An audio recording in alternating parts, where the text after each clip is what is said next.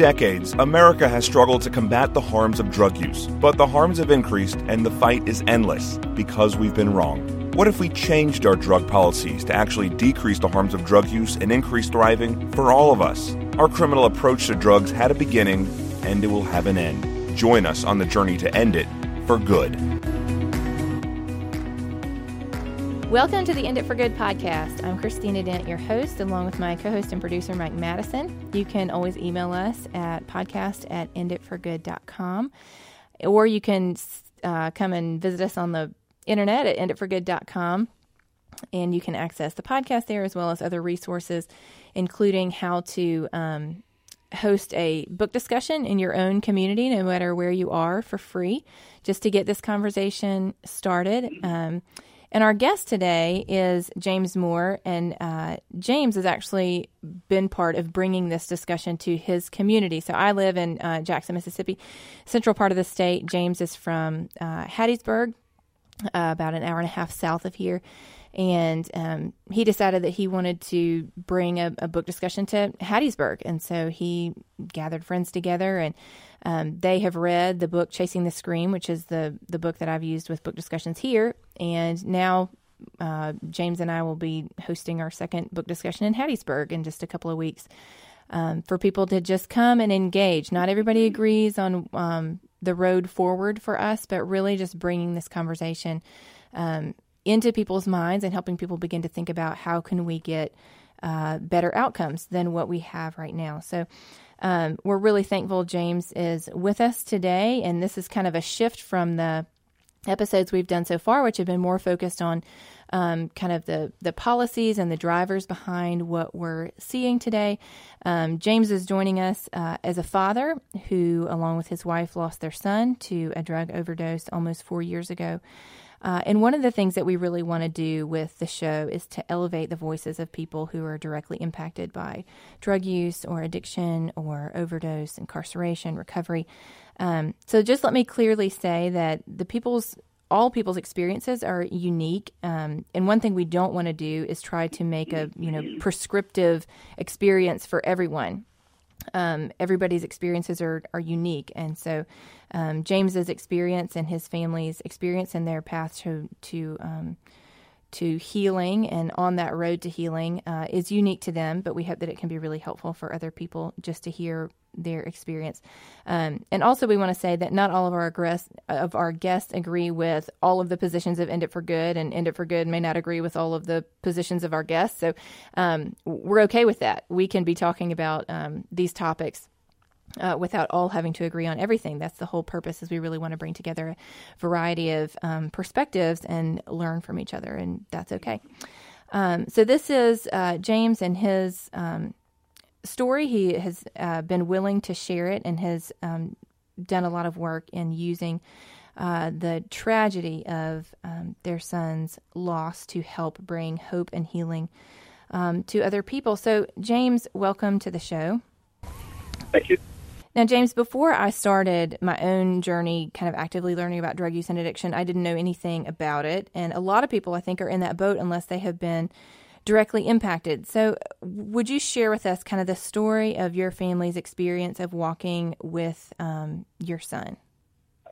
The uh, addiction uh, part of our son's life started uh, in the latter part of his junior high years. Uh, he had some uh, was diagnosed with some learning uh, issues, put on some prescription medications to help with that. those probably got passed around at school, and he also discovered marijuana at that time. Um, which uh, really had a, a negative effect on his ability to deal with the things he was going through. And so he had a 10 year uh, experience with uh, this issue of this disease uh, of substance use. And we thought uh, that he had gotten past this and uh, was no longer being plagued by it. But in 2014, he approached uh, my wife, Jan, and myself and told us that he needed help with a problem. And we did not realize that uh, it had uh, transgressed to the point to where he was an injection heroin user at that time. And as a father with Jeffrey growing up, I looked at uh, some of the things that he did uh, as behavioral issues and uh, would try to uh, uh, use judgment, uh, sometimes uh, threats of punishment to try to get him to stop doing some of the things that he was doing. And, and on the front end of it, uh, it, it, it was a lot of choice, a lot of bad choices, doing things that he knew that he probably shouldn't do, but he didn't seem to experience negative consequences. Uh, but if, after 10 years, it had turned to a point where it was much less about choice for him and much more about just how to survive and get through the day uh, once he had acquired the full blown uh, disease of addiction. Um, I have come to change the way that I view uh, those with substance use disorder.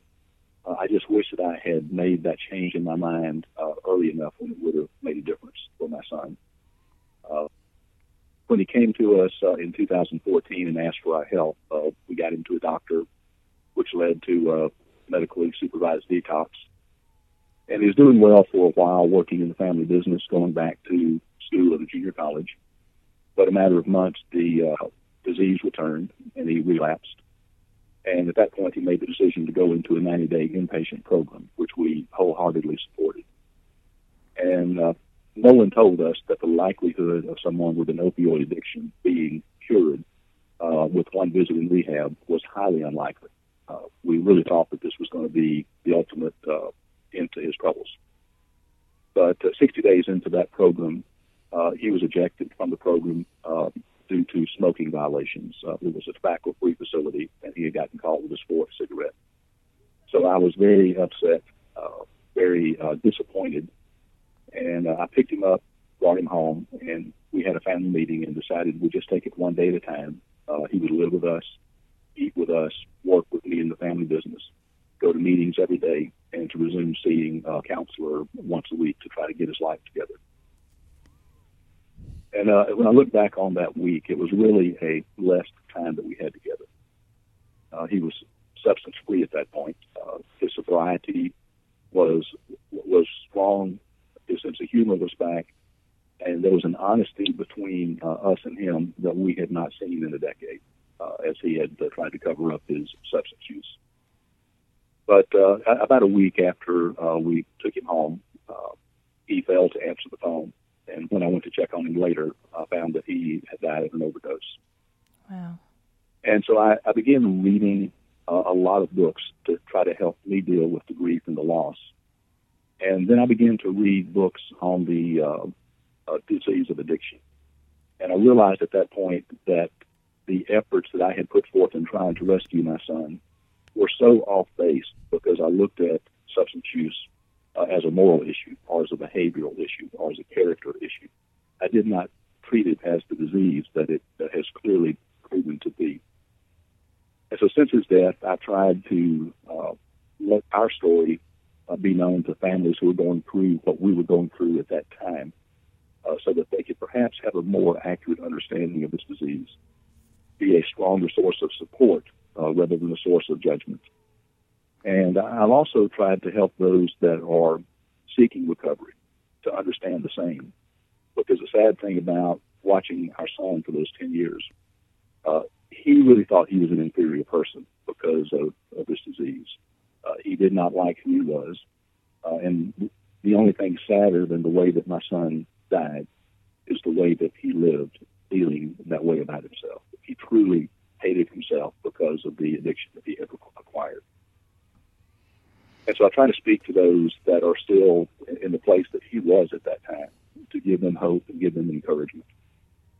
I try to encourage people who have found their long term sobriety rather than to just look at that as something way back in their past that they don't ever want to think about again, to talk about it uh, openly, talk about it proudly, so that those that are on the path behind them can see that recovery is possible and that a, a full life is possible.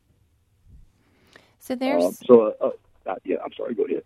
Well, I was going to say there's there's so much stigma, kind of like what you're what you're talking about with your son, um, around addiction. So it wasn't just the stigma that kind of the the community feels about addiction, but it's really um, in his life, and I've heard many people say this about their own addictions that that's what they believed about themselves as well. That kind of our cultural narrative of, you know, um, there's this you know kind of worthlessness or you know why why can't you just get your life together? It sits deeply in the hearts of people who are addicted and there's so much self hatred that often accompanies um, that because of this narrative of stigma that we have surrounded it with so much, and that is um, made so much harder to combat by the fact that we we label that as criminal behavior, and so we label people struggling with addiction as criminals, which is you know makes it nearly impossible to combat stigma because you're trying to you know now combat the stigma of criminality.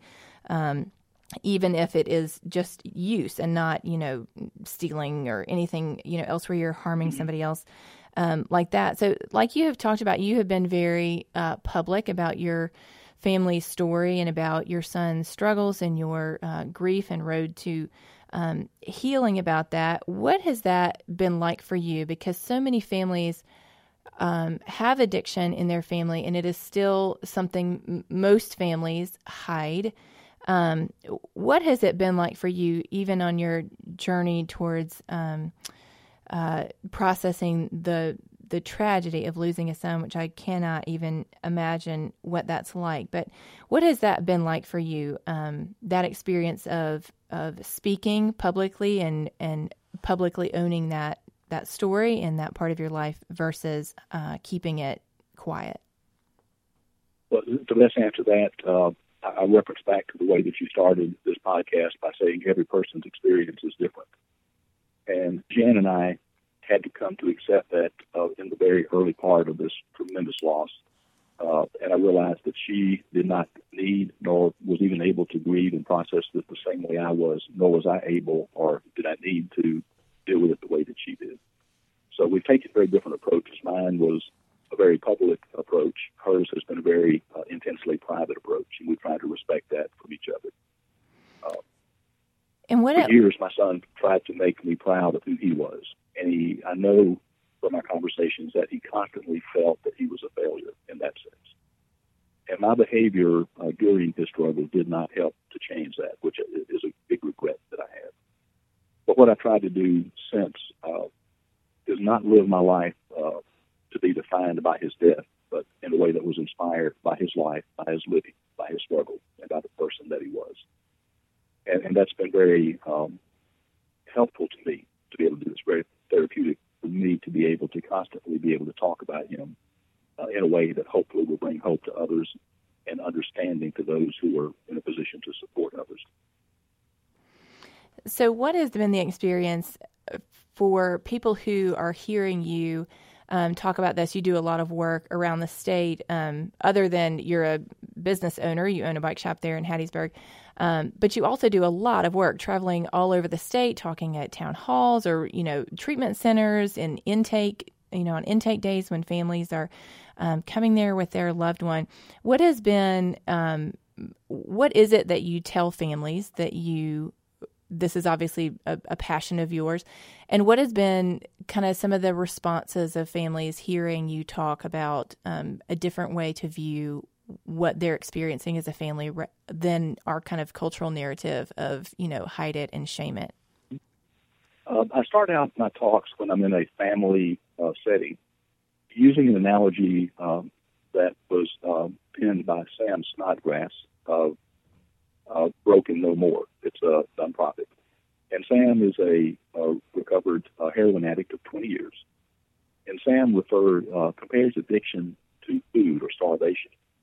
And he wrote a letter to families, uh, like the families I speak to, asking them what they would do if they were suddenly found themselves in a situation where there was a huge shortage of food. Uh, nobody had food to share. Uh, there was a, either a government control or uh, food crisis. And it says if you were five days into starvation, nothing to eat for five days, and you had hours to live, what would you do? Would you steal? Would you lie? Uh, how much of who you are would you give up just to live a few more hours or to see another day? And when I'm telling that, reading that letter, using that analogy of starvation, and Sam says, uh, unlike food, our starvation or our craving for these opioids happens several times a day, and we have to solve it or fix it several times a day.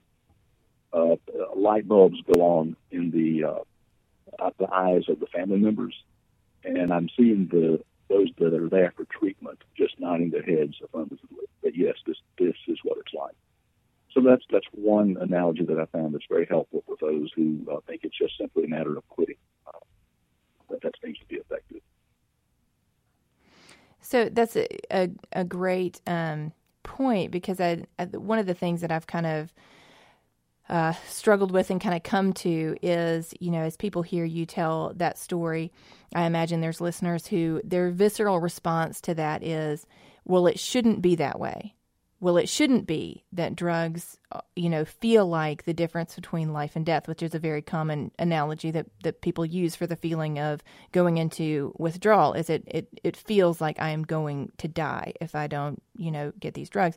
And for people, for those of us who have not experienced that, um, I, I think that the knee jerk reaction is to say, well, it just shouldn't feel that way. Um, and I feel like kind of what you're saying is we have to look at these issues as they really are, not as we wish they are.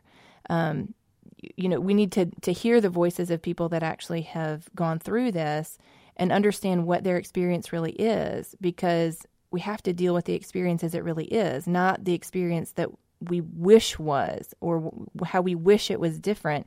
Um, if we don't actually a- acknowledge what is really going on, the lived experience of people, we're not going to find um, better solutions to actually uh, help people where they are. We're going to keep trying to match something that doesn't work um, to you know a problem that that is uh, predictable. People, you know, we can understand what's happening uh, if we're willing to actually acknowledge um, what the lived experience of people is versus kind of what we just wish it was or what our cultural narrative has been um, about it for uh, so long. Um, so, what are some of the things that you have done as you have, um, as you said, your your wife is more uh, of uh, one who prefers to grieve privately, and you have taken your grief and sort of um, turned it into wanting to uh, help people um, pursue hope and healing, and help parents understand what their children are going through, um, or family members understand what addiction, you know, uh, is like, and different things that you wish you had known back in the early days of your son's drug use um, and addiction. What are some of the things that you have done just there in Hattiesburg to try to bring that hope and healing to your own community? a year after Jeffrey died, uh, we held an event in Hattiesburg at uh, one of the community buildings called A Tribute to Courage and Recovery. Because after Jeffrey died, Jen and I were sitting around one evening uh, after a meal, and I said, you know, if, if he had died of cancer, heart disease, diabetes, uh, any of those things, there are events around this town several times a year where we could go and join with others, release balloons, light candles, walk around a track, wear colorful T-shirts. But I said, because of the way he died, there's nothing to honor the struggle of the addict. And so I said, I wonder, you know, what if we held something like that? And her thought was, I don't think anybody would come because the shame and the stigma is just too great. But I went ahead and took a chance, and I booked the Cultural Center in Hattiesburg, and we had about 125 people come. Uh, it was to support those in recovery, and it was to honor the sacrifices of those who had failed to find recovery. And we had a candle lighting uh, component of that service. And I had no idea how many people to expect to begin with. And then I had no idea of those who came, how many might want to actually get up and say a person's name out loud that had uh, died from addiction. And so I didn't have a lot of candles. But it came to that part in the service and I invited people to come up, it was like the entire room came to their feet and formed a line all the way to the back. So fortunately, I kept pulling more and more candles out that I had in reserve. But it just it, it reminded me of how this is a completely neglected segment of society uh, which adds again more to the shame and to the stigma. So the other things that I do is speak routinely at the local recovery centers to try to give people uh, who are in the position I was in, trying to figure out how to support my son, a little bit of the things that I've learned through the reading. Uh, also, my son, nor I knew anything about Narcan when he died. Uh, if someone who was with him, assuming there was, had given him that life saving uh, over those reversal drugs, uh, we would not be having this conversation now, likely. So I've gone around and trying to educate the local people that this is something that you need to have in your home, in your car, in in your purse if you have a person in your family who is an opioid uh, addicted individual. And through my connection with uh, the governor's opioid task force, we're actually able to distribute Narcan through our business uh, to the public at no charge. All that they're required to do is watch a six-minute training video, and then they're given the uh, life-saving antidote. Uh, we also put some billboards up to try to break the stigma, and it was simply a message that said, "Addiction is a disease, not a moral failing. Speak help." And it had a photograph of Jeff and myself, where we ran on, on the mountainside, and Jeff wanted to take a selfie. So that that uh, billboard alone really sort of started the conversation here and made people um, feel a little more powerful, I think, about stepping forward to seek help. So everyone's experience is different, and everyone's um, experience of their loved one's addiction will be uh, different. But what would you tell a parent who is listening, who has a child struggling with addiction, and they just don't know what to do if you sat down with them, as you do with many people who stop by your shop to talk about um, this such painful part of their life? What would you tell them? I would tell them to understand that uh, it, it is a disease. It may have started out as a series of bad choices, but more than likely the point that it's at now, if it's a crisis in their family's life, is something that is much bigger than the individual. Uh, and they don't need judgment they need acceptance. Uh, I would plead for them and the and their loved one to be honest with each other, uh, to try to get away from the lying that seemed to be an ingrained habit of a person who has lived years uh, in the shadows of addiction. Uh, but to make it as easy as possible for that person when they are ready to seek help to step forward and ask for help. And uh, and I, I really regret as a father that I had a couple of chances to go to uh, some meetings with my son uh, once he uh, was out of the uh, treatment. And on each occasion, I had some reason where I, I didn't go or thought it would be best that I not go. And, I can't help thinking now, had I gone to those meetings and sat proudly and publicly next to him as he began his walk uh, on the outside of that facility into a life of recovery, if that not maybe would have made a difference. So just be supportive in every way that you can. Be proud of their struggle and know that recovery seldom is a situation where someone goes into a treatment facility and then lives a life happily thereafter. Recovery was once described uh, in a way that I liked as a period, uh, a group of periods of sobriety.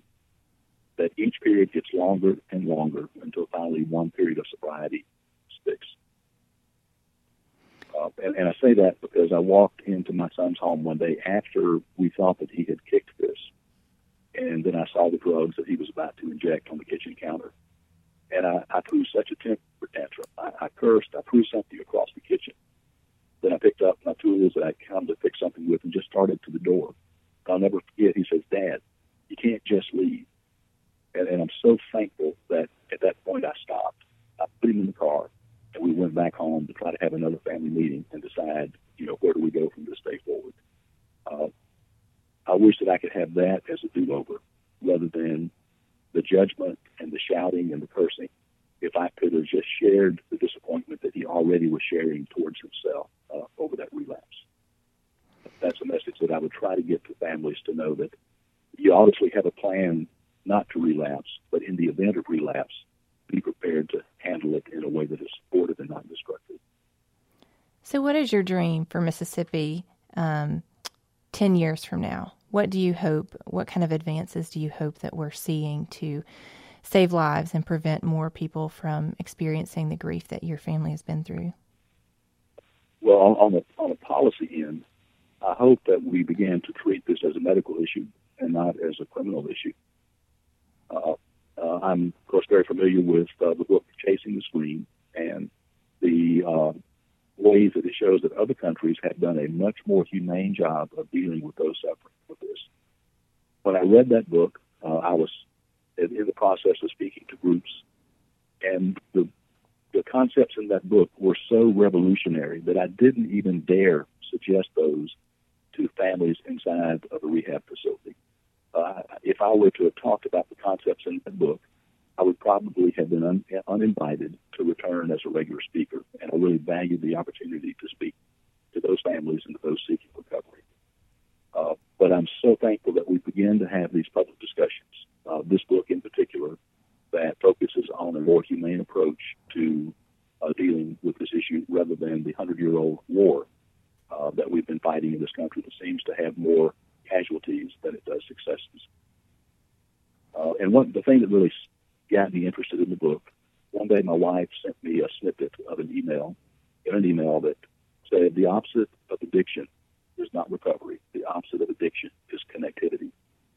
And that was so succinct. That was so true of my son's life. He felt he had no connections, no close friends, uh, not a workplace where he felt valued and a contributor. Uh, and even saw his relationship with his immediate family members as on life support. So it, the connectivity is one thing that I talk a lot about when I'm talking to those that are trying to find the recovery. So one of the um, the things that I think has has shifted most in my thinking is kind of um, going away from an approach for drug use and addiction that is either all or nothing. That you know, if if you can't be a certain kind of person living a certain kind of life, then there's no steps for you uh, in between. And I think one of um, the changes that has happened in my own thinking, and that I hope we will see even here in our own state, is to start where people are, kind of that radical honesty, like you're talking about, being honest about where people are and what they're really struggling with. And the first step then is to say, how can we keep people alive? That's the first step. We can't help them if they're not alive. They, there's no there's no more options for um, sobriety, and that's what I hope we kind of start to shift our policies to say, first, how do we keep people alive?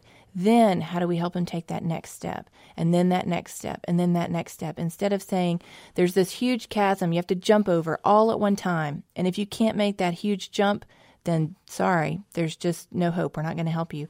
And instead, shift to saying, as we do with with any other health issue, um, and even many of the the other kinds of struggles in people's lives, we say, okay, where are you at, and how how can we help you take steps out of that? Uh, and that's what I hope that we we start at to say how can we um, keep people alive. And James's work in distributing Narcan is uh, a step in that of how can we keep people alive, and then how can we talk to their family members about how to support them? How can we get people into treatment um, and recovery? How can we honor the lives of people that have been lost? Um, so we've been talking to James Moore, who is uh, a father who has lost his son to a drug overdose about four years ago.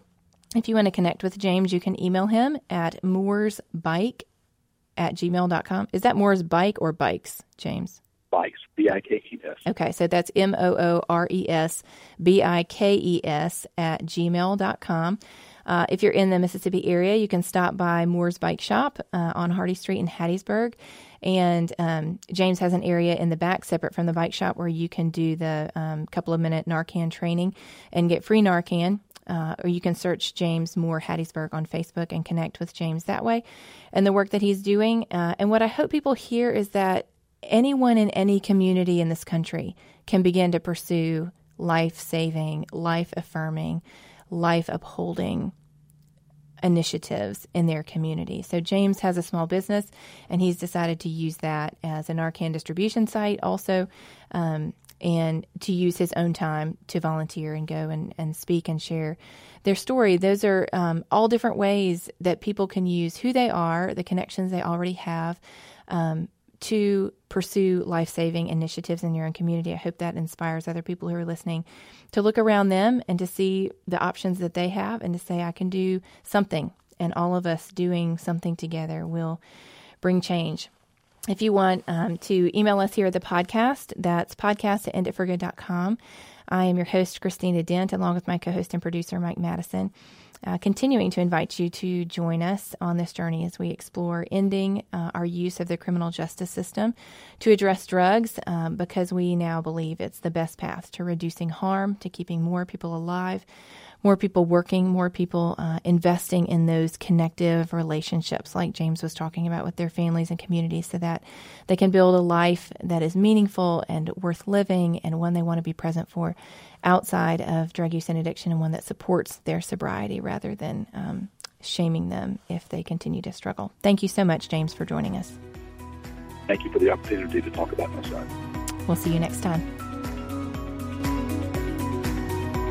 So, how do we end our criminal approach to drugs? By changing one mind at a time. Many people are only willing to have this conversation when they are invited to by someone they trust. That's you.